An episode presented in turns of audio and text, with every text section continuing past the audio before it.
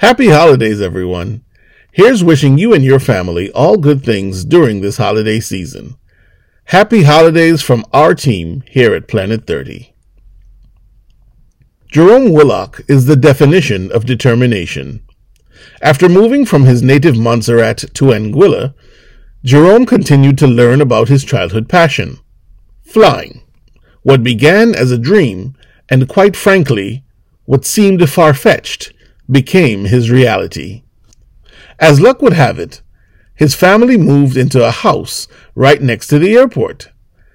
Jerome would sit and watch planes land and take off at Anguilla's airport, dreaming about flying one of the aircraft one day.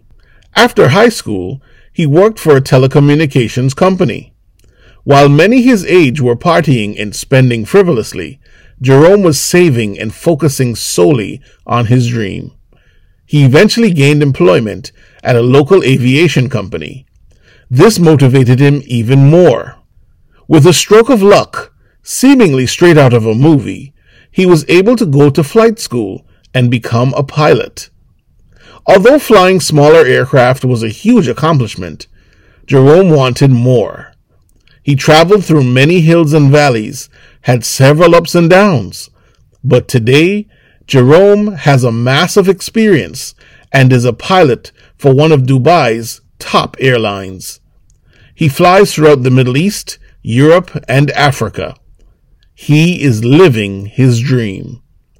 Jerome's story is certainly a testament to discipline, hard work, and never allowing your dreams to disappear. This is the tale of a little boy from a tiny island who accomplished exactly what he set out to do. This is the story, thus far, of Jerome Willock. I am Crispin Brooks, and this is Planet 30.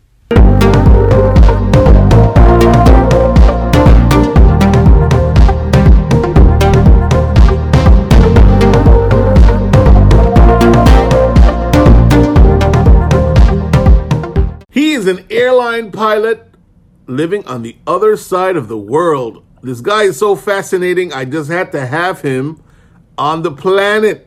Jerome Willock, welcome to Planet 30. Yeah, man, it's a pleasure to be here, brother. Thanks for the invite. Oh man, my my honor, my honor. now, Jerome, tell me what what was it like growing up? We're gonna start from the beginning, and then we'll find out how you got on the other side of the world. But what was it like growing up in Montserrat and Anguilla, two tiny islands? Well, um, I lived in Mont. I was born in Montserrat. Um, I was there for uh, I think ten years. I left Montserrat when I was ten. Came to Anguilla in 1995. Uh, in I think it was June, June 1995. Vol- um, volcano. Well, the funny thing is, right? It was before the volcano, right? Because my dad migrated to Anguilla for, for you know, employment purposes. Um, but we had a big family. So he brought my sister, myself, and my nephew, and the others stayed back in Montserrat with my mom. Um, so we moved to we moved to Anguilla, and it was really really disappointing for me because I really loved my village and my friends and you know my school and all. So it was a big a big change. Um, when I got to Anguilla and saw how flat it was, you know, um, no mountains, no trees, no fruits, no rivers, you know, it was a big change. But uh, I grew I grew to love Anguilla. Uh, but shortly after that, maybe like a month or two, the volcano erupted. So then the move became permanent. And honestly, it was one of the best things that happened to me because I think if I didn't come to Anguilla, none of this would have happened. So yeah, we'll get into that. Um, but living in Anguilla was definitely a great experience. Uh, I, I, I um, made a lot of lifelong friends, and it just so happened that I lived right next to the airport. In Montserrat, I couldn't see the airport. I didn't see planes. I didn't see anything. So that that was a big um, plus for me. You know. But basically, anywhere in Anguilla, you could you could probably see planes. You know, but in Montserrat, um, we definitely couldn't see anything. But Anguilla, Anguilla was Anguilla was one of the best decisions, best decisions my uh, parents ever made, and I'm grateful they did that. Where, where in Montserrat uh, did you grow up? Well, I grew up in the city in Webbs. It's just on the outskirts of Plymouth. So you could basically say I grew up in the city. Uh-huh. Interesting, interesting. And then the volcano erupted, and oh, yeah. So it would have been per- it would have been permanent. Yeah, definitely. I think my dad was planning to be there for maybe a year or two max, mm. um, just to you know finish up a little job contract he had. But yeah, after the volcano erupted, uh, where we were, our village was directly facing the volcano. So the first pyro- pyroclastic flow, um, it covered our home, and so basically we had nowhere to go back to. Oh, so no. we had to we had to stay in Anguilla permanently. Have you have you ever gone back to see where you used to live? There's no village here now, my brother. Nothing. It's completely covered. So there's absolutely nothing there. So you cannot go back. Wow, wow, wow, wow. Nothing. You know, it's sad because I can't show my kids where I'm from. You know, I can't take them to see the, the little home that I grew up in where I used to play. You know, so that kind of sucks. you know what I mean? Yeah. But um, yeah, that's that's just how it is. You know what I mean? Wow, beautiful island though. Uh, I remember visiting there as a child. We stayed in Salem. Oh, that's where my mother's from. My mother's from Salem in a little village called Happy Hill. I know exactly yeah, where that is, actually. yeah, yeah, yeah. My mother's from Salem. Yeah, just yeah, it's a wonderful island, you know, but full of culture, full of history. You know, just uh, Mother Nature. You know, it is give it and take it away. Yeah. So Jerome, what was the dream coming up? Was it always to be a pilot once you moved near to the airport and saw the planes? Always. You know, but the funny thing is, even before I moved to Anguilla, I always wanted to be a pilot. Oh. But living next to the airport in Anguilla, it, it, it sort of, you know, up the ante. Made it, right. It made it seem more attainable, so to speak. Mm-hmm. So yeah, it was. I, I, always wanted to be a pilot. There was nothing else I wanted to be, and um, that's what I always tried to they were jump. I, I, don't know if you remember Langram, but they always had like old planes outside old planes. the airport fence. Yeah, man, that used to be my pastime. I would go in the old planes and sit on and, and, and pretend to do flights. You know, when I was old enough, I I got a job and I um, bought Flight Simulator and I bought the controls, or the pedals, the yokes, and I would download the flight plans of Caribbean Star. You remember Caribbean Star? Of course. And the, and I would fly the exact route these guys would fly as these guys would fly daily, you know. So it was always a dream of mine, and um, I'm glad I, I, was able to achieve it. So you were in flight school before you were in flight school. yeah, yeah, yeah. When I went to flight school, I was ready, you know. so tell us, how did how did the journey to actually becoming a pilot start? Like, give us give us that rundown. Well, um, honestly, my parents didn't have the money to send me to school. So I worked at Cable and Wireless from 2001 to 2005 um, as an operator. I was able to move through the ranks. You know, I started out in the uh, regional contact center. I don't know if you remember that contact yeah, center that employed yeah. basically 99% Anguilla. Yes. but um, I, uh, I started out in the contact center. I was able to move through the ranks and I got promoted and moved over to the business unit, which is the original cable and wireless. I then went back to the contact center and asked to be employed part time. So I would work eight to eight to five in the business unit, then I would work six to nine in the contact center. Wow! I did that for a few years, saved some money, tried to get a loan from the bank, the bank, what I thought was a lot then, obviously the bank was laughing at me. They said, son, this is not enough to secure a loan to go to flight school. You should buy a piece of land. They said, man, if I buy a piece of property with this money, you guys would just say it's not valued enough to get a loan, right? Is there anything we can do to get this loan? Anyway, I try to ask different persons, you know, to be a guarantor for me. No one no one um, was willing. Anyway, I was just online, just Googling, you know, trying to find ways of maybe getting a scholarship or, you know what I mean? Some kind of way that I could get to flight school. This was in 2007. In 2005, I left Cable and Wireless and I went to work at Lloyd's Aviation because I just wanted to be in the aviation field, you know. Mm-hmm. Um, he opened a FBO, which dealt with the private jets that came into Anguilla. So I went over there and started working. I would clean the aircraft and carry the bags for the passengers, different things, you know. Um, so a day I was just online Googling, trying to find ways to get to flight school. And I bumped into this website called internationalstudentloans.com. Oh. So I just happened to start reading and seeing what was going on with this website. And they said, we give student loans to anyone. Like, uh, this got to be some kind of the scam. scam. But anyway, what the hell I got to lose anyway? So I just filled out the forms and signed up. Like a few days later, they sent me back an email saying, yes, we can give you this loan if the school that you want to go to is a part of our list. So I said, man, these Africans working hard.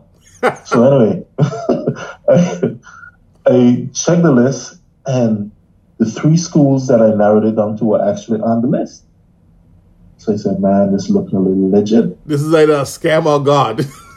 yeah, they're, they're looking kind of, you know, so I, um, I continued filling out the forms. I continued corresponding with these people. And it came to the last part where they actually issued the funds. So they said they needed a U.S. guarantor that could sign them, sign for me in case I'm not willing to pay it back. So I said, who in their right mind would do this for me? You know what I mean? Mm-hmm. I asked a few family members. Everyone said no, of course. And I had a close friend at the time who was born in St. Croix. So, and he's he was the same age as me. So I say, I call him. I say, um, "Hey, bro, would you be willing to sign this loan for me to go to flight school?" He said, "Of course, of course, ain't no problem." But clearly, you know, um, he's young. Didn't consult with his parents, obviously. Oh no! And he just signed. He just signed it for me, you know. Oh no! So we signed it and sent it off to the to the uh, internationalstudentloans.com. A few days later, they said you are approved for the amount requested to go to flight school. We will be sending you a check shortly. Please send us your mailing address so we can send you this check. I said, man, these people really working overtime. So anyway, I sent the address and maybe a week or two later, I got the mail and it was a check for 30,000 US dollars. Whoa. So, bro, this is from Googling, all right? A check for 30,000 US dollars. This is the most incredible story. right? I needed 45,000 to go to flight school, 45,000 US. This is just for flight school. Right. I'll probably need another maybe 5,000 for lodging, food, you know what I mean? Yeah. So I say no issues. But I got to take this to the bank. Do I take this to the bank and get arrested for you know, carrying a fake check? What the deal is? Anyway, I said, you know what? I got nothing to lose. I went to the bank. I spoke to one of my friends in the bank. I told him the situation. I said, I don't want any issues. I'm just coming here to deposit this check. And hopefully, you know, it can clear. Bro, the check cleared. wow. 30,000 US dollars. I kid you not deposited in my account. I was like, I can't believe this. Anyway, I called my friend. I was like, yo, it really worked. He was like, yeah, yeah, you know, those Prussian speak. Anyway, um, booked my flight the next day, went to um, Barbados, got the visa, came back, resigned from my job. The next week I was in flight school. Where was flight Within school? Flight school was uh, in Fort Lauderdale.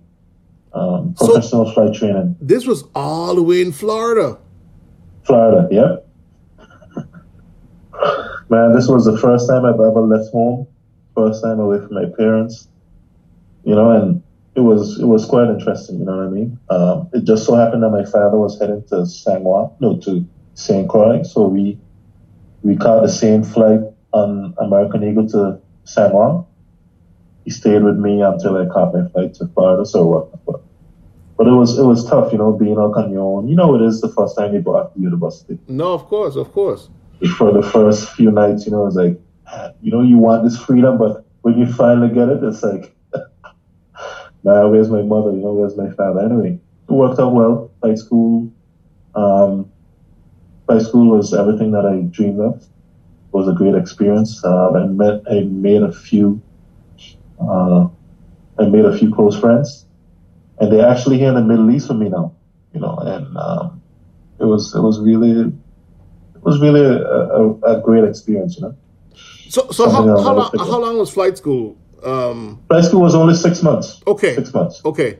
And, yeah. and, and, and with that, you, you, you, you learn how to fly. What type of aircraft is it? Cessnas? Is you it? learn how to fly. Yeah, um, pistons. You know, Cessnas, uh, Beech aircraft, just single engine and multi engine piston aircraft. So pretty pretty small aircraft. After flight school, now you need to build your hours to be able to um, be hired by the airlines.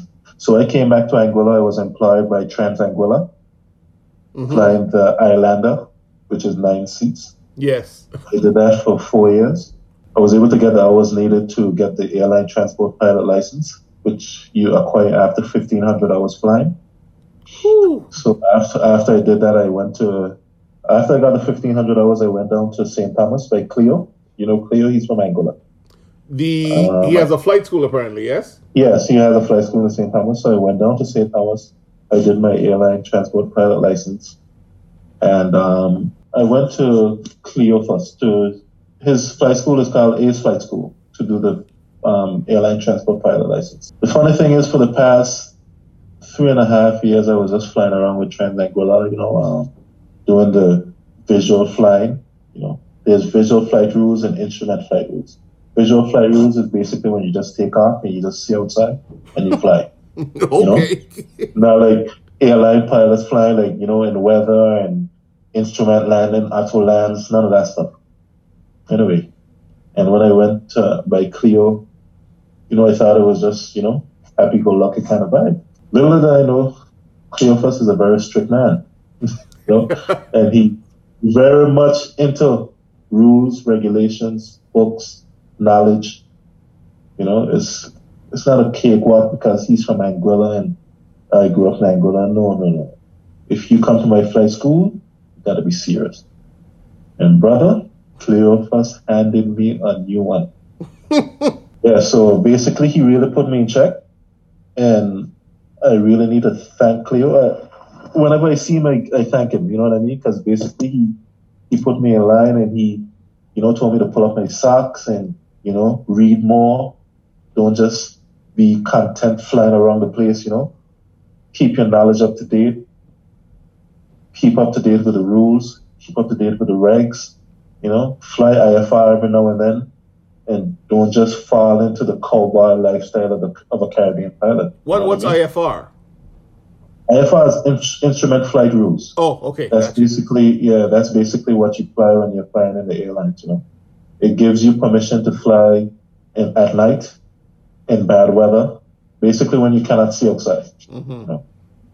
um, so, yeah, so um, I he made me, you know, pull up my socks basically. Um, he's a good man. Anyway, after that, I, I I was able to achieve the airline, the ATP. It's called the ATP, Airline Transport Pilot License. And um, shortly after that, I applied to LIAT. But there's a funny story about getting uh, getting into LIAT. You know, uh, I'll give you that story if you, if you want to hear. Of course, of course. As you know, I was the first person from Anguilla to be hired by LIAT. Um, but it just so happened that I was working at TransAnguilla at that time. While I was at TransAnguilla, I wanted to get into an airline job, you know. So what I did, I I went to Millie Hodge and I asked her for a job as a baggage handler for American Eagle. Okay. Right? So I would fly in the day and at night I would do baggage handling for American Eagle in hopes that I could just get into the company, you know, that kind of way.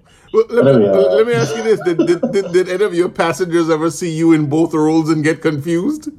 No, no, no. My passengers, my pass, funny enough, my passengers on Transanguilla would not fly an American Eagle because the clientele that we carried on in Transanguilla were usually celebrities and right. you know millionaires, billionaires. They would never be caught on Eagle, you know. So yeah, so um, they wouldn't have seen me. But anyway, that caused quite a bit of confusion, you know. So eventually, I had to resign.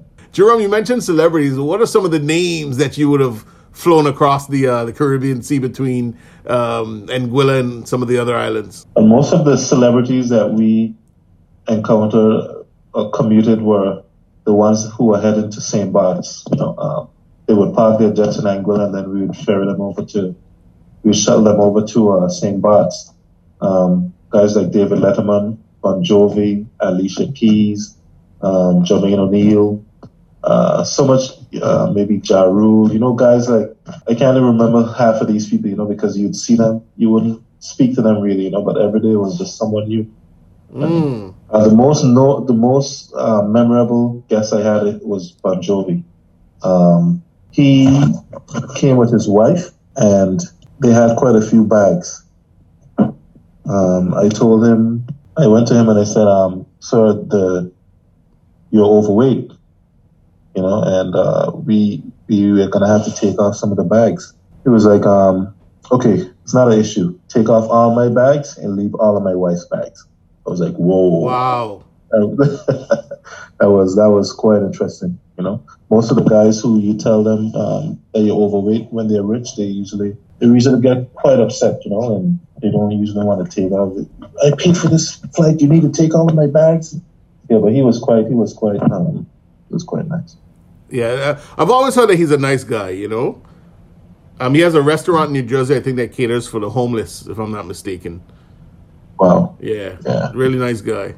But anyway, back into the story. Um, so you you you become a baggage handler at night. You're a pilot during the day, and then you uh, so you're working for American Eagle. Yeah, I was working for American Eagle. That didn't last too long, maybe a year, a year and a half. And um, I had to quit because it was causing a bit of, you know, with my current employer at the time. Mm-hmm. The, the, the fact that I was working at nights with the um, American Eagle. Anyway, I had to quit. I had a good friend on the airport, Susan Susan Hart was her name, I think. She was the manager at Liat, and she always would encourage me to do my exams that I needed to get into Liat, which was the Antigua pilot license. Mm-hmm. I took her advice and I went and I did the Antigua pilot license. I told her that I completed it and she said, okay, she'll try her best to help me to get into Liat. Um, there was one day that it just so happened that the director of flight operations, George Arthurton, was in Anguilla. Apparently, he's the nephew of Bernice Lake. Okay. Um, Susan called me and she said, Jerome, I think her name is Susan Richardson. Anyway, she called me and she said, Jerome, um, George is here. Can you come to the airport and meet him? Do you have your resume ready by chance? I said, Yeah, I have it. I always have it ready. She said, Come to the airport quickly. So I rushed to the airport because he was leaving on a flight to Antigua, and I said, and I met him. He was like, "Good day, sir. My name is Jerome Miller. I'm a pilot here. I'd like to fly. Um, I'd like to be employed by Liat." He said, "I didn't know Anguilla pilots wanted to come to Liat." I said, "What do you mean?" I said, "Yeah, I would, I would love to to be employed by Liat. That's my dream." You know. He said, "Okay, do you have your resume?" He said, "Yeah, I have it right here." I gave it to him. He said, "Okay, if we if we're hiring anytime, I'll give you a call." I said, "All right, fine." Obviously, I didn't think he would actually, you know, call. I thought probably he was just being nice, you know, because Liat is the only airline in the Eastern Caribbean.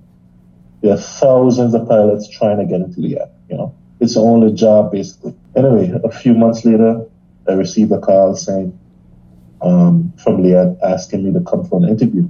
This time I was still with Transanguilla, so I had to find a way to get to Antigua to do the interview without it, you know, affecting the job that I had to do. Wouldn't have been would have been interesting if you had flown Transanguilla's plane to Antigua to do the interview. I don't think that would have worked out too well, you know. But anyway, I um, they sent me a ticket, so I actually went up on the Liat to attend the interview. Um, I was successful in the interview. However, I was not offered a job. I was not offered employment. I was offered a place in their ground school.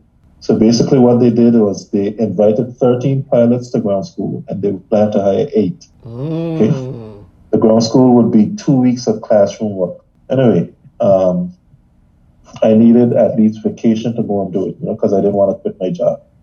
So I asked Trans Anguilla, can I have vacation to go and attend the ground school? I was honest, you know what I mean? Yeah, that was because They- they another, said, uh, another person would have lied. Yeah, yeah, I was honest because I I didn't think it made it made sense to lie because if I lied, I went there, I got into the job, they could have sent a, a, a letter to Liat saying this person is employed by us and they're in your ground school, and you know it, it would have been a mess. Yeah. Yeah. So um, they denied it, obviously, and I was kind of stuck between a rock and a hard place. You know, this was my dream job at the time. This was my one opportunity to get into Liat, but at the same time, it was not a guaranteed job. You know, I could go there and not. So I decided, well, if they're not going to give me my vacation, if they're not going to give me the two weeks I have to go, I have no choice but to quit. So I effectively resigned immediately. you know, and I'm sure they were happy. uh, they were not very happy. This is the first time I'm actually speaking about it. Um, it was what nine years ago. I've never told anyone, but it was quite. They were quite upset. They sent quite a few emails, you know, that I still have. But anyway, that's water under the bridge. Um, I left. I thanked them for the opportunity because honestly, they gave me a chance, right? They took me when no one else did. I came straight out of flight school. They gave me a, a job. Um, I tried many other operators. All of them said no. And I stayed there four years. You know what I mean? I think that I paid my dues. hmm Um, Well, stick, up, stick, stick up in there, Jerome. Uh, let me ask you a question. From my understanding, wouldn't the private com- um, the private uh, job with Transanguilla was that more lucrative at the time than Liat, or was the airline situation more lucrative? no, the airline situation was was a different level, man. It, it's not even close. You know, Okay, okay, okay. Um, it's not even close. The only the only upside of Transanguilla was being in Anguilla, you know. But I mean, being in Antigua is not is just half an hour away, you know. So it's not really that much of a big deal. Um, needless to say, I went to Liat. I did the ground school, and I was successful.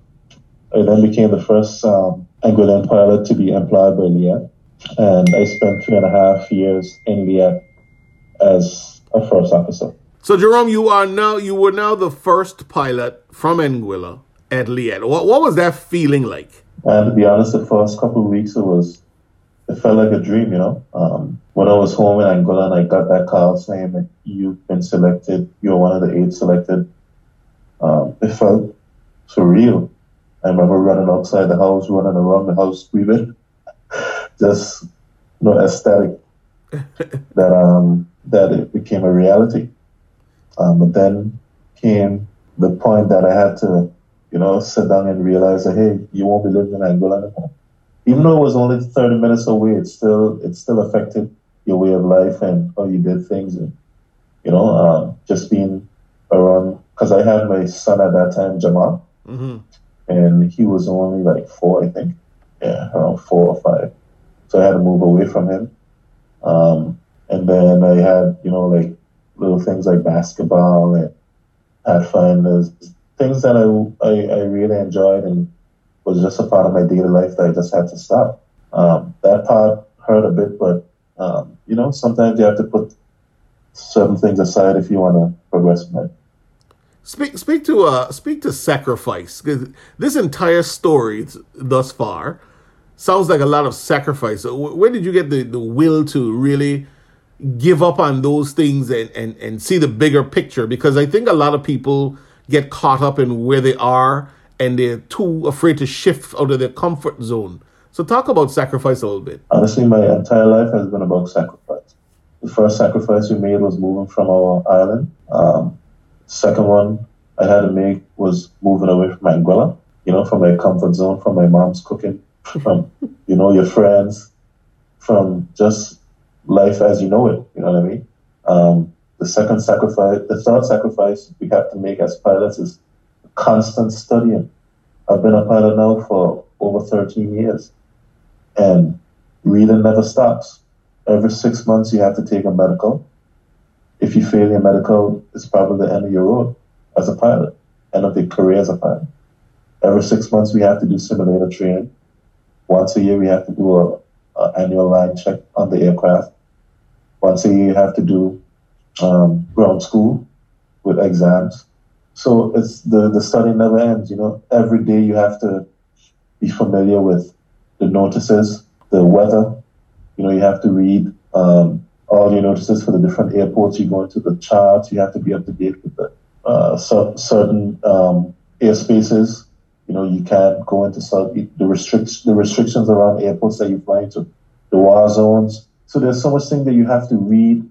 Like usually before I go into work every day, I sit down for maybe an hour before the flight, and I have to go through the notes, go through my um, flight plan, um, the weather where I'm going, the news, make sure they even certain things like just check to see that were there any bombings, you know what I mean? Sometimes because we fly into places like Afghanistan, we fly into places like Somalia, we fly into war zones, you know, so you have to keep up with the daily happenings just to make sure that hey, um, you know, you're not flying into something that somewhere that you don't want to be at that time. So it's, it's constant sacrifice. You know, you have to miss certain things just to be able to keep up with um, the career and make sure that you're abreast of everything that's going on. So how, how long were you at Liat? Yeah, I spent I spent uh, three and a half years at Liat, from 2011 to 2014. And did you did you have a particular route, or do they just send you wherever on that particular? Well, I did, I did, I did, I did all the, I did all the routes at um, Liat, Liat but So from Trinidad to. We went as far south as Trinidad, Guyana, Curacao. Okay. And we go up to Santo Domingo. Wow, that's almost the entire archipelago. Yeah, almost. so when you left Liat, it was a fun time. I really, I really enjoyed my time at Liat. Made some great friends. Um, we we stayed in a few islands. We overnighted in a few islands in the Caribbean, and you know, great friends, great food. It was a good time. Mm-hmm. Honestly, one of the best times of my career. I mean, being a pilot, traveling to, to different Caribbean islands every day, of course, it sounds like a dream. yeah, man, it's a lot of fun. A lot of fun. So after after Liat, you went where? Uh, to another airline, yes? Yeah, after Liat, I went to Copa in Panama. Mm-hmm. Yeah, that was an interesting one. How so? you know, I, I was at Copa for just two years. Um, I did not enjoy my time in Copa. Okay. The airline itself is an excellent airline, excellent airline, excellent operation, um, excellently run. But my time in Panama was not a good one, mm. to be quite honest. Mm-hmm, mm-hmm. Um, racism in Panama is real. And the funny thing is, the people in Panama are mostly black folks, but for some reason, uh, they think they're not. So racism is a real thing in Panama. Um, the salary at Copa was extremely low. Um, you saw one thing in the contract, but when the taxes hit, the check bounce different. You know what I mean? So, right. and there were a, there were a lot of hidden things in the contract that we did not know we, we would have to do. Like for instance, when we went there, we had to complete an entire pilot license again, and we had to pay for everything. The trainer's salary was terrible. It was just a really long and drawn out process. The training was over a year. You know, it was it was really not a good experience. So, uh, but the flight. Do you speak Spanish? I started to learn Spanish, but I do not speak Spanish at this time. Right. While I was there, I learned enough to keep me afloat, keep me um, from getting lost, keep me from getting in trouble. But um, no, I'm not fluent in Spanish. So after Copa, you did what? Well, after Copa, I came to the Middle East, but that's a quite interesting story, to be honest. Um, as I said, I was in Copa for two years.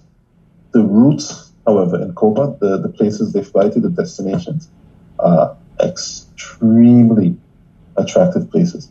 They, as you know, they fly to South America, North America, Central America, and the Caribbean. So they have really, really nice destinations. The layovers are amazing. The crews are amazing. Um, we we would overnight in places like Cancun, Miami, um, Las Vegas, Toronto, um, Rio, you name it. It's just Trinidad. it's it's just the the layovers were amazing. Um, I had this layover. Sometimes we do like four day layovers. Oh wow! And you would hit three different you would hit three different places. Um, shortly before that layover, I heard of I heard that this airline in the Middle East was hiring. It's called Fly Dubai. So I applied and they scheduled an interview for me in Miami. So what I did, I, I scheduled it around the time that I had a flight to Miami. So I had a four day pairing, which was the first night in Cuba, Havana. Mm-hmm. The second night would be in Ecuador, Guayaquil. And the third night would be in Miami. Anyway, I got to Ecuador and went and I got my usual shawarma because they have some really nice shawarmas in Ecuador. And um, came back to the hotel room to watch Pacers versus Raptors. Never forget cool. a state. Yeah. While I was in the room, I was talking to Colin, and the room started to shake. I was like, yo, Colin, um, I think I need to go outside because there's an earthquake. The day before that, there was an earthquake in Japan. Anyway, as soon as I hung up the phone, bro, the building started shaking like crazy. All I could hear was, so I looked outside and everyone was running. So I grabbed my pants because I didn't have on a pants at the moment, just my boxer. I grabbed my pants and I started running through the house. While I'm running through the house, the roof started caving in. No way. So the rocks dropping in my head. I had my phone in, my, in one hand and my pants in the next. I was only on the third floor, luckily. So I ran, I started running. I took my phone and I, while I was running, I sent my wife a voice note saying, I love you, right?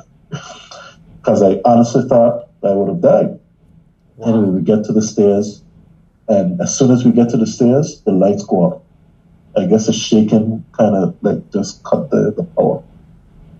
The lights go out, and the roof is continuously falling. Anyway, we get outside, thank God, and you know everyone is shaking. We're sitting on the floor, but there's no current. The phone lines are down, and everything is around us is you know all the buildings are falling, and it was a really really bad earthquake. Anyway, long story short, over 800 persons died that night. Wow. So we were lucky enough to get out. Um, but I couldn't get in contact with my wife till the next day. You must have given that must have been scary for her. Yes, she was. She thought I was joking initially, I guess. But then they put on the news, and then they saw that there was a big earthquake in Ecuador, and they were watching the news the entire night, and the death toll just kept rising. You know what I mean? Till it got to like seven hundred and something. Anyway, finally, I got to them the next day. But during the night, the company tried to get us. We were outside sitting around for around maybe four hours.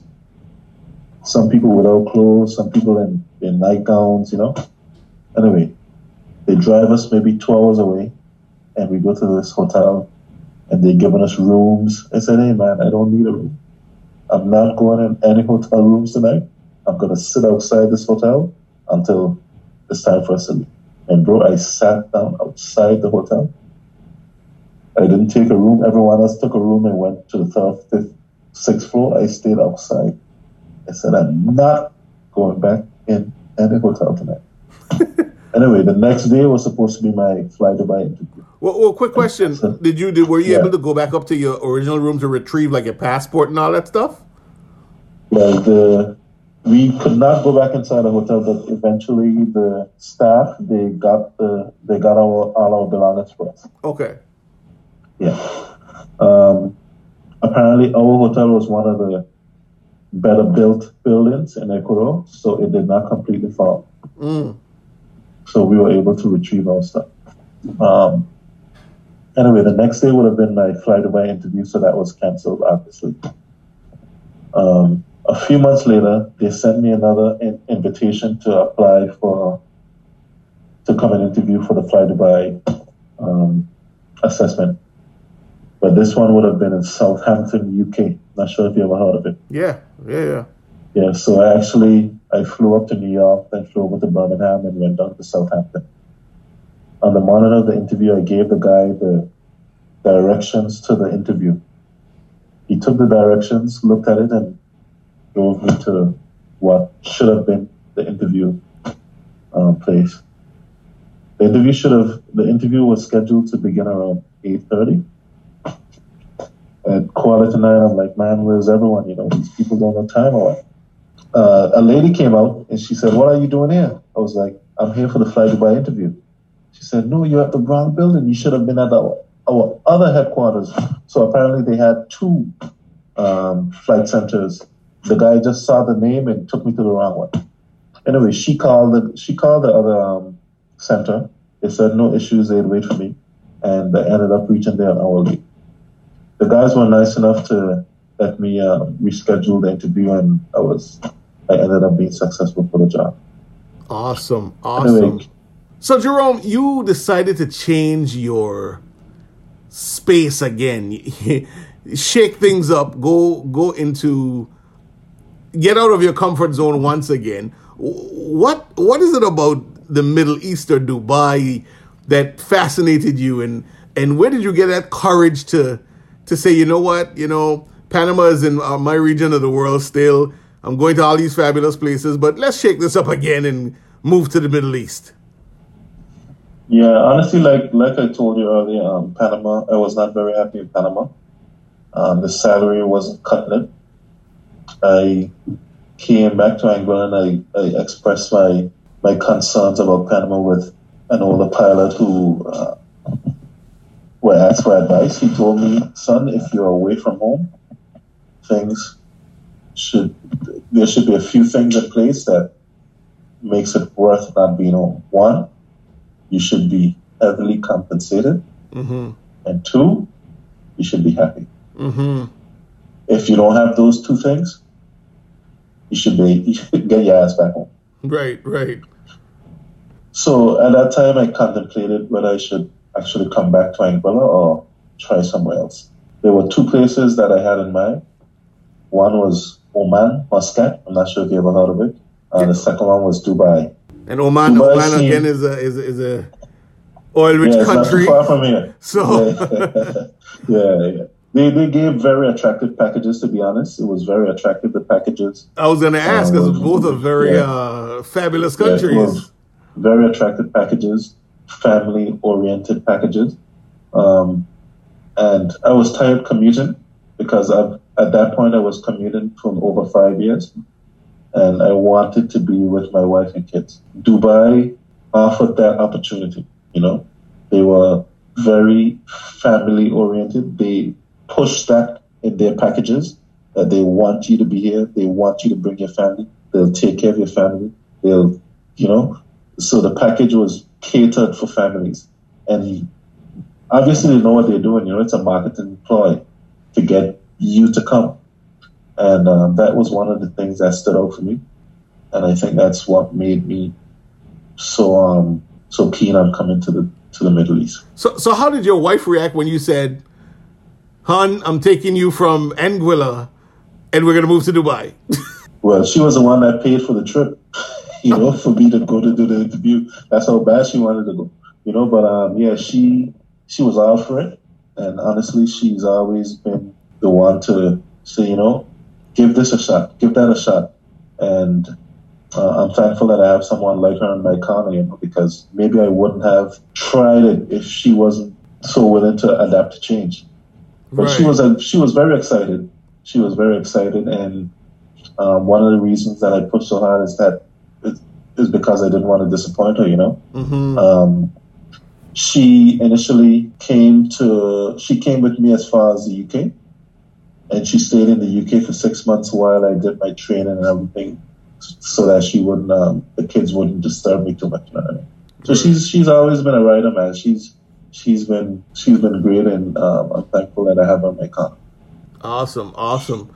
How does a language barrier work, even in training uh, on that side of the world? Well, English is a main language here. Um, obviously, they speak Arabic, but everyone speaks English. Right. So the the English here is even more fluent than it was in Panama. That was one of the big deterrents in, in Panama because no one wanted to speak English.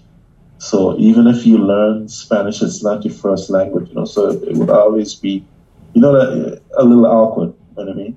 But here everyone speaks English, so it's it's it feels more like home. In terms of uh, flying into some of the other airports, though. Well, English is the language of aviation, so Right. everyone must speak English. Okay, okay, Yeah. okay. There's, some of what are some of the destinations that you fly to now that you're with uh, Fly Dubai? Um, well, we fly Europe, we fly to Europe, we fly to Africa, we fly to we fly to Middle East, obviously. We fly some of Asia, and we fly down to India and uh, as far down as Thailand. Mm-hmm. Yeah, What's quite been- a, f- and quite a few interesting destinations. You know, uh, quite a complex network, and it's so it's it, it's very um, it can vary f- one day from extreme cold to extreme heat. You know, and that's what I like so much about this network because sometimes, uh, like today, my my my roster would take me to somewhere in Russia. Tomorrow, maybe somewhere in Africa, and you know, it's it's it's quite interesting to be quite honest. What are some of the uh, destinations that you've been to, even for an overnight, that, that, that you like?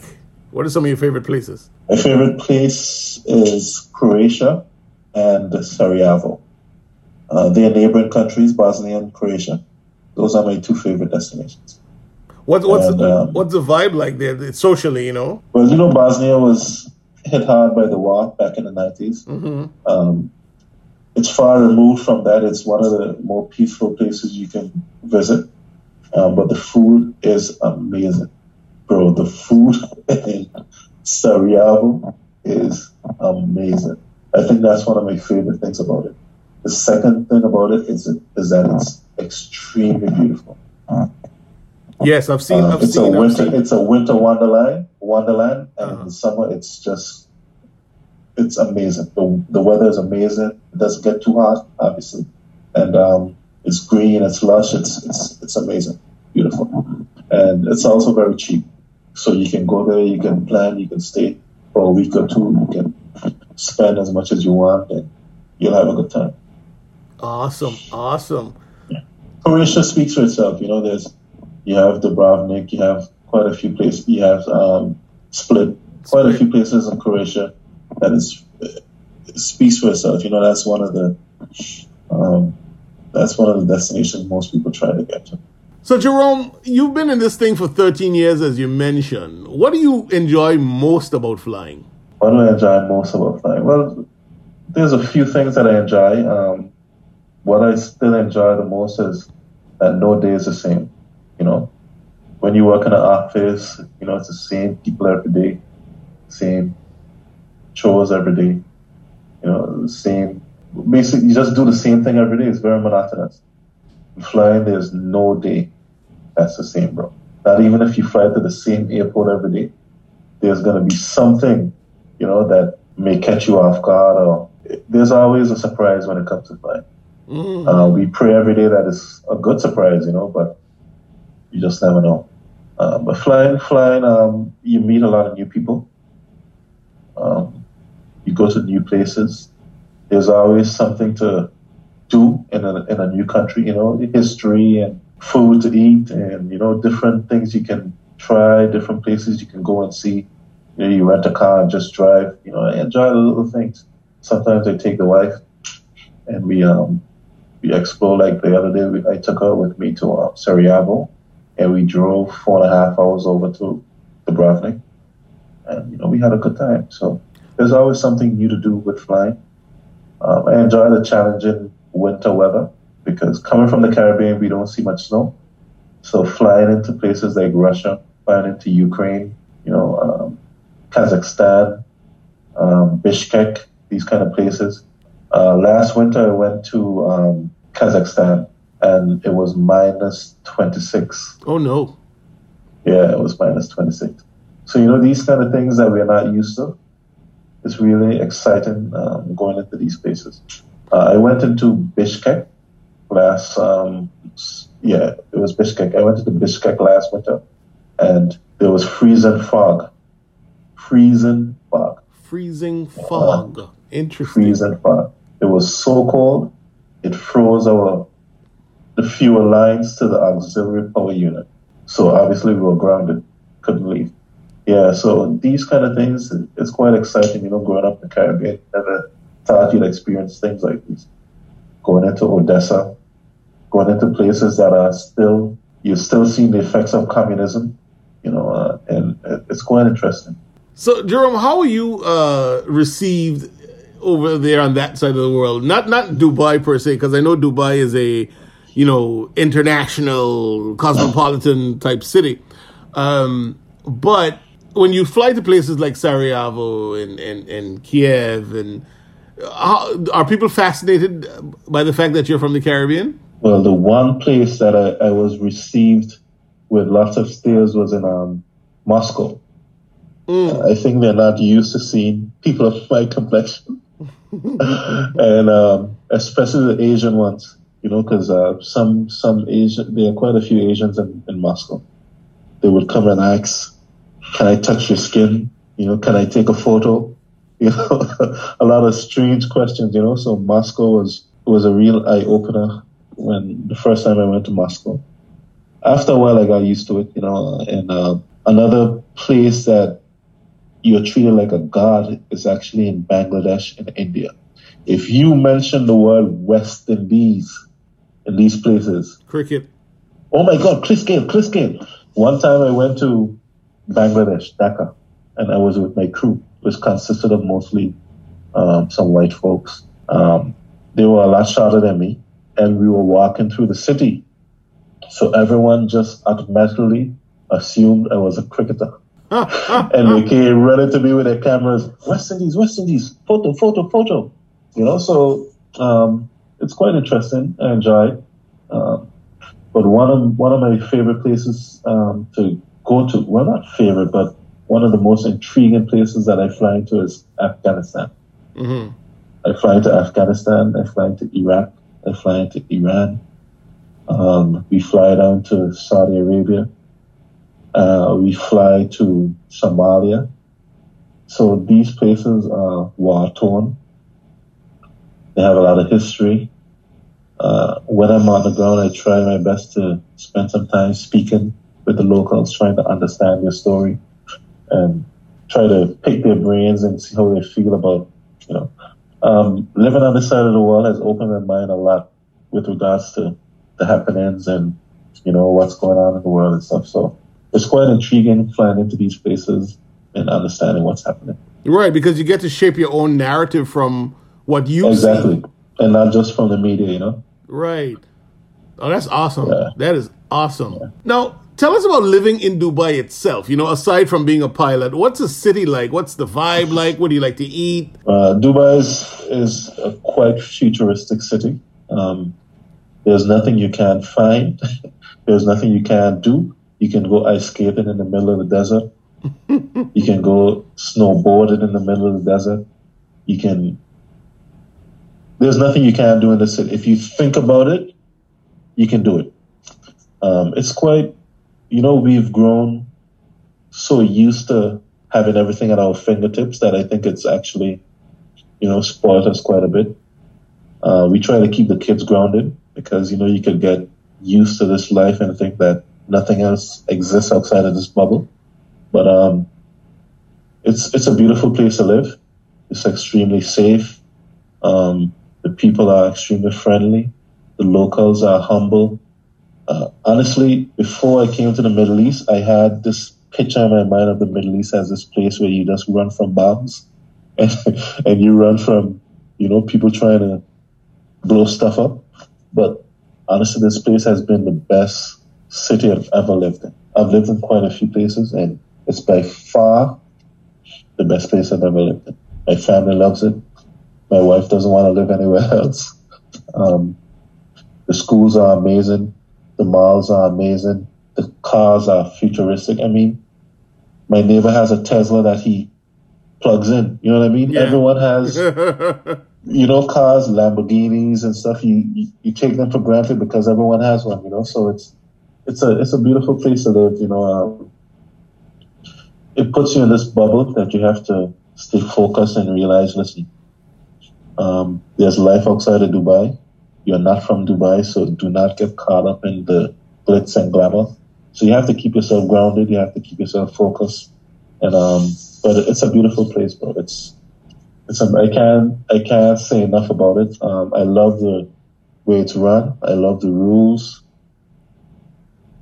So being from a place like Anguilla, you don't the rules doesn't affect you because we are not people who who um, disobey laws and you know what I mean, do things that are wild or you know we are orderly people. Anguilla's you know, so very yeah, a- eh, eh, Anguilla's very Yeah. conservative. yeah, so living living in a city like this doesn't really affect us, you know. And so people say, "Oh, you can't go to the Middle East." There's, I mean, what laws are there that we will we we would be affected by? None, you know. Maybe the drinking of alcohol on the streets, but I mean, most people don't. Who does I mean? that? So, yeah, yeah. So um, it's fine, you know. We we love it, and I, I think um, it's somewhere that we'd like to stay for a few years to come. All right. You touched on something with your with your kids. Um, I was going to ask you, how is it raising quote unquote West Indian kids in the Middle East? Like, do you try to impart a little bit of the culture, you know, the music, the food, and and and sort of show them where you know where they come from? Well, my wife does a good job of cooking the Caribbean food. She's taught me also how to cook, so I, I try my best to keep that kind of, you know, meal plan going. Um, with regards to their accent, they sound Arabic. Okay. yeah, they sound Arabic, and my eldest son, he always laughs at them, and, and you know, not in a bad way, but you know, they they they have the Arabic accent. Um, in terms of in terms of schooling, they attend a British school, so the syllabus and stuff is similar to Anguilla, so it's not too bad. But we try to go home at least once a year so they can uh, at least have a little bit of Anguilla and understand life outside of the bubble. What what do they think of what do they think of the Caribbean? They love it. They love it. Um, my Jalen, he's six. He's constantly asking to go to Anguilla. This summer we were not able to go to Anguilla because of COVID, COVID. and he was extremely disappointed. When they're in Anguilla, they never use a tablet. They never use phones. They hardly watching TV. They're always outside with their cousins. You know, and it's it's a different life. You know, it's a different life, and um, um, I would like for them to experience growing up in Anguilla for a few years, you know, so that they can. Uh, because in, in Dubai, you don't really create real bonds and friendship because people are constantly moving. Mm. You know, it's a place that people come for a few years and leave. You know, so it's you know, it's like a it's like a vending machine. You know, you just come and go, and it, it's it's not somewhere that you can get like you know lasting friendships and stuff. So it, it would be interesting if they could actually go to Anguilla and maybe experience a few years of, of the there and you know life outside of Dubai. Mm-hmm. So, Jerome, talk to me a little bit about maintaining a strong bond within your marriage, having gone through everything that you've gone through, having your ambitions. You know, some ladies might have said, "Hey, you know, I'm not, I'm not done with that. Let him go and do his thing." Um, speak to maintaining such a strong bond in, in, in within family and within marriage. Yeah, well, like I said before, uh, my wife, she's very ambitious. She's she's very adventurous. So she was all for coming to the Middle East. Um, she's not one who just listens to what people say and go by, you know, what you hear. She does her own research, and she would have done her own research. And Dubai was always a place she wanted to visit anyway, you know. So she she's always willing to give it a try. She always says, you know, listen, if you want to do something, we'll give it a shot. If it doesn't work, then it doesn't work. But life is about taking risks. Life is about taking chances.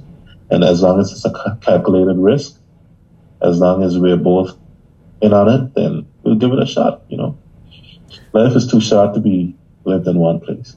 You know what I mean? And I see that she's um, taking her adventurous spirit to another level. She started a YouTube channel. Yeah, she started a YouTube channel, um, Fun with J Will. So you guys can go and check it out. It's Fun with J Will. Honestly, when when it first began, I was not big on it, you know, because I'm not the type. I I prefer to keep, um, you know, certain things private, Right. for lack of a better word. But like you said, she supported my dream, so it's only fair that you have to compromise. You know, I'm sure there are things that she may not like about the flying or whatever that she compromises with. So that's that's what marriage is all about. You know how it is. Yeah. So I I stayed in the background, but I didn't. I try not to interfere too much with it. But you know, I realized you know that's not enough and it's not fair. You know what I mean? So recently, I got the courage to finally show my face on the channel, and surprisingly, it was a lot of fun. You know, I saw I saw uh, you trying to battle your son. yeah, yeah, yeah. Actually, we did a taping for that today. Okay. Um, so it should be out. Um, maybe this recording might be out after it, but anyway, we did the taping today and I guess you you'll have to tune in to see the results. Oh you know? man, I'm looking forward because I was yeah. excited right. yeah, man, but we'll see. We'll see how it goes. You well, you'll see how it goes. A couple of uh, quick fire questions here for you. Off the top of your head, what is your favorite airport? To flying to my favorite airport. Yes. Um, well, I have a few. Depends on for for different reasons. Um, Tell me. Uh, Dubai is one of my favorite airports because of the complexity. It's extremely busy, and um, it's always a challenge. You know, with ATC instructions and demands and cars, and you know, it's it's quite demanding. Um, I enjoy flying into St. Lucia because of the scenery. Um, uh, Miami International was a nice one to fly into, just because it's Miami. You know, um, St. Bart's was a was quite challenging. Ooh. I'm sure everyone knows about St. Bart's. uh, yeah, I enjoyed flying into Virgin Gorda because it was a dirt strip, so that brought a new challenge. Um, there's quite a few airports that I enjoyed. Canouan, I'm not sure if you. It's down yeah. in the uh, Grenadines. Grenadines. Yeah, it was between two mountains, so it was always challenging getting in and out. Um, Have you ever flown into yeah, Saba? No, Saba is. I think Saba is restricted to like uh, Winair and those guys. Otters carriers. Yeah. Okay. Um, we we don't have permission to go into Winnie. Okay. What but over on this this side of the world, maybe um, uh, Afghanistan, it, it's quite challenging getting into Kabul. Mm-hmm. So that that that um, that really gets you on your toes. You know what I mean? What makes it challenging? Um, basically, a few things. Uh, it's in the middle of uh, in the middle of the mountain range. That that mountain range also runs right up to the Himalayas, so it's wow. it's quite tall. What what is your favorite aircraft? I know you got a, you must have a favorite aircraft. Favorite aircraft, seven eight seven Boeing seven eight seven. Mm. That's a Dreamliner.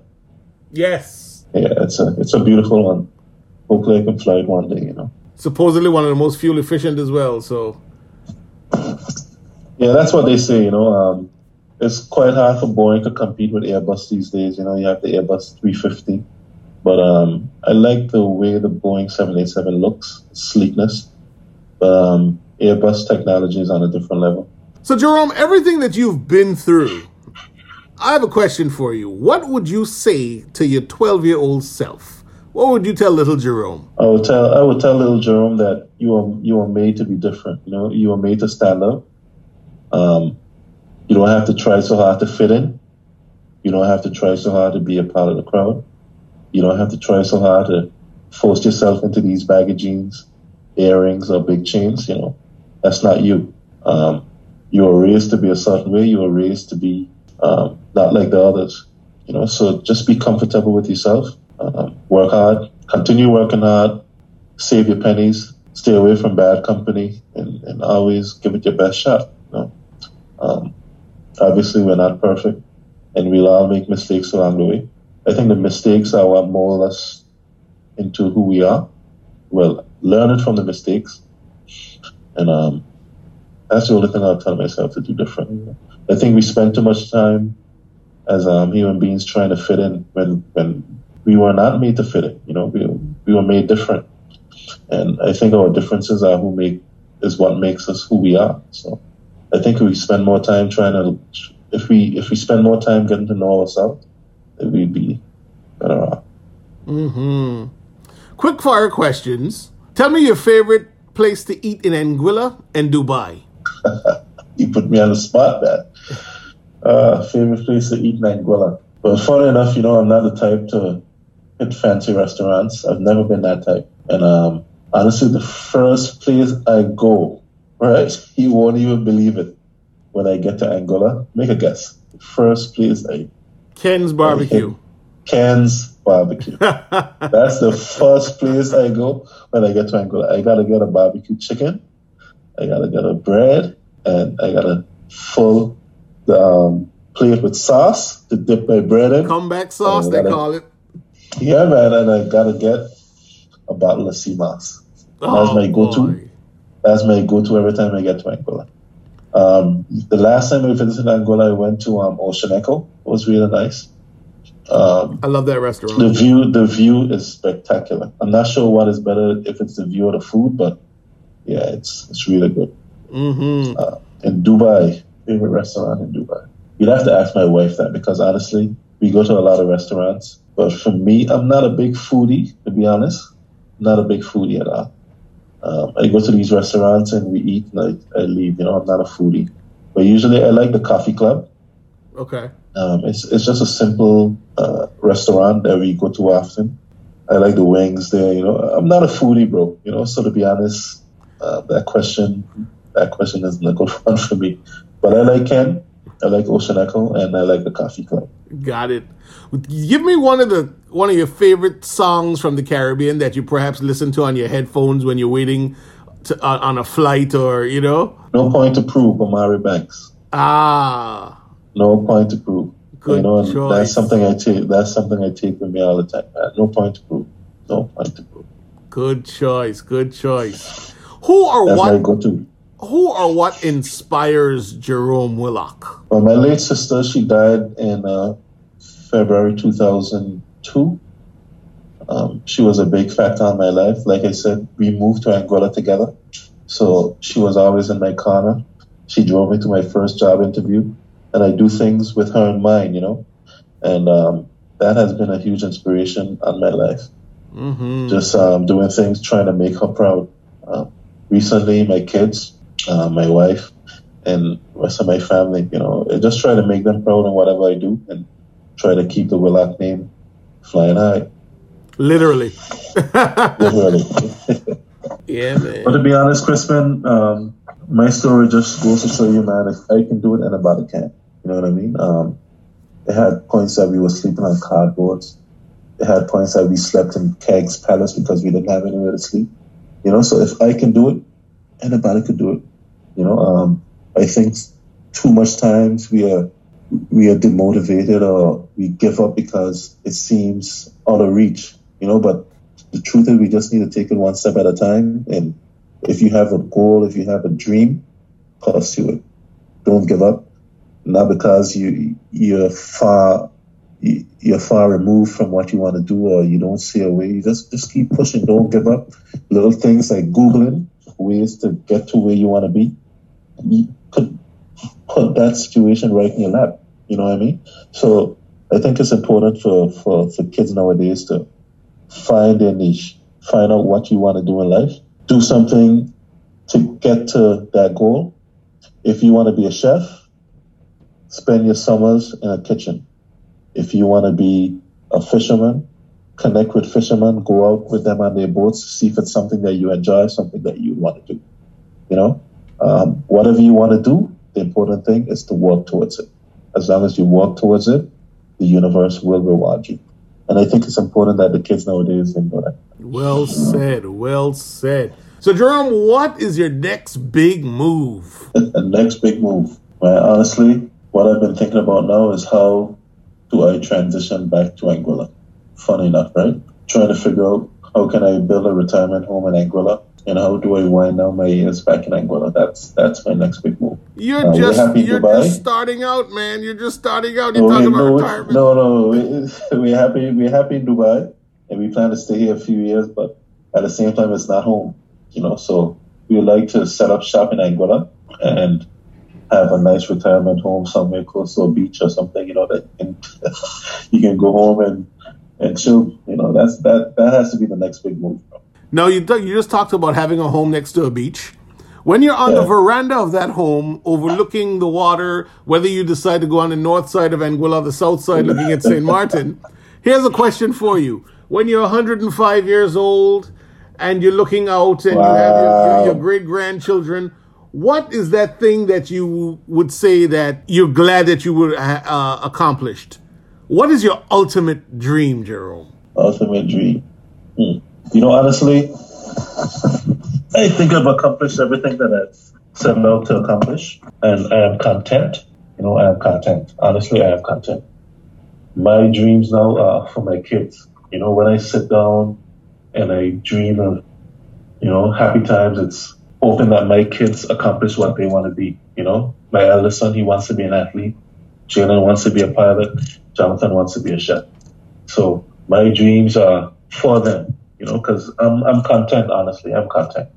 You know, I think I've reached a, point, a point in my life that I can say that I'm happy.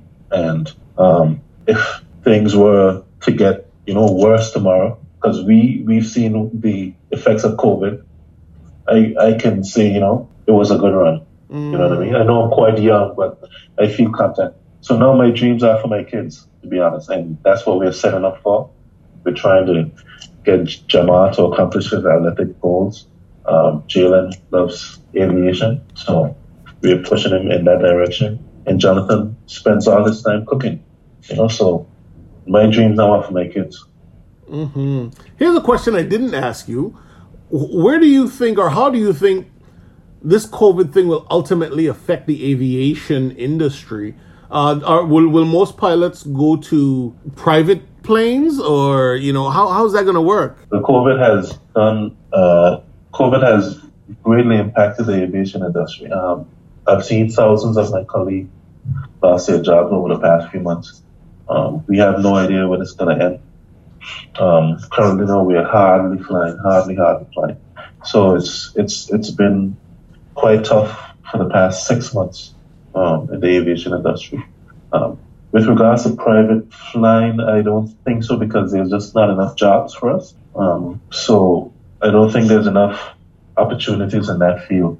Uh, we just have to sit around and wait um, until the traveling public regains the confidence to start flying again. Maybe we'll come with a vaccine. Who knows? But uh, for now, things are looking really grim. Mm-hmm. Mm-hmm. Now, Jerome, this is a portion that I call The Planet is Yours. I strap on my spacesuit, I go into the atmosphere, and I leave you on the planet alone to say whatever it is you want to the audience. The floor is yours. Say whatever you want. Um, I think I've said quite a lot over the past hour. Um, I just want to thank you for giving me the opportunity to speak to the listeners.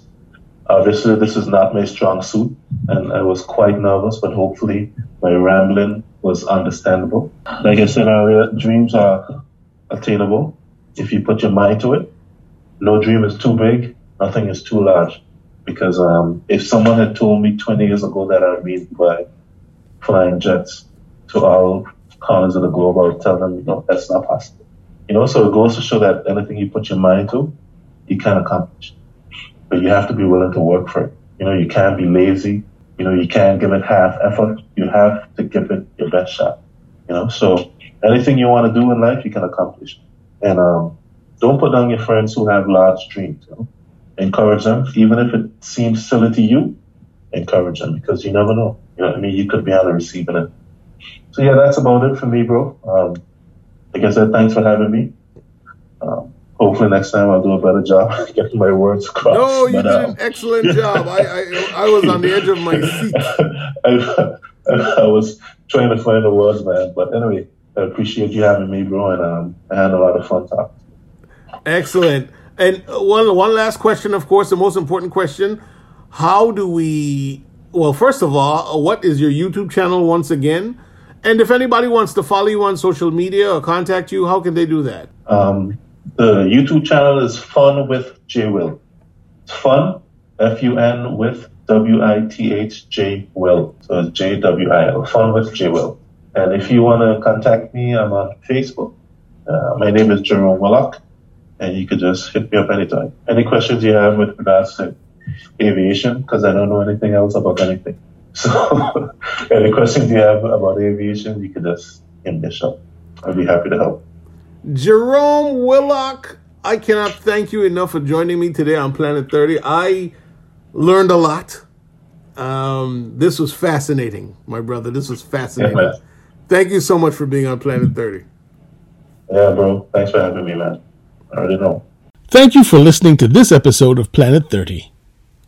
Follow us on Instagram and Twitter at OnPlanet30. Like us on Facebook.com slash Planet30. Our email address is onplanet30 at gmail.com. That's O N P L A N E T T H I R T Y at gmail.com. For more information about Planet 30, visit our website, planet30.com. That's P L A N E T T H I R T Y dot com.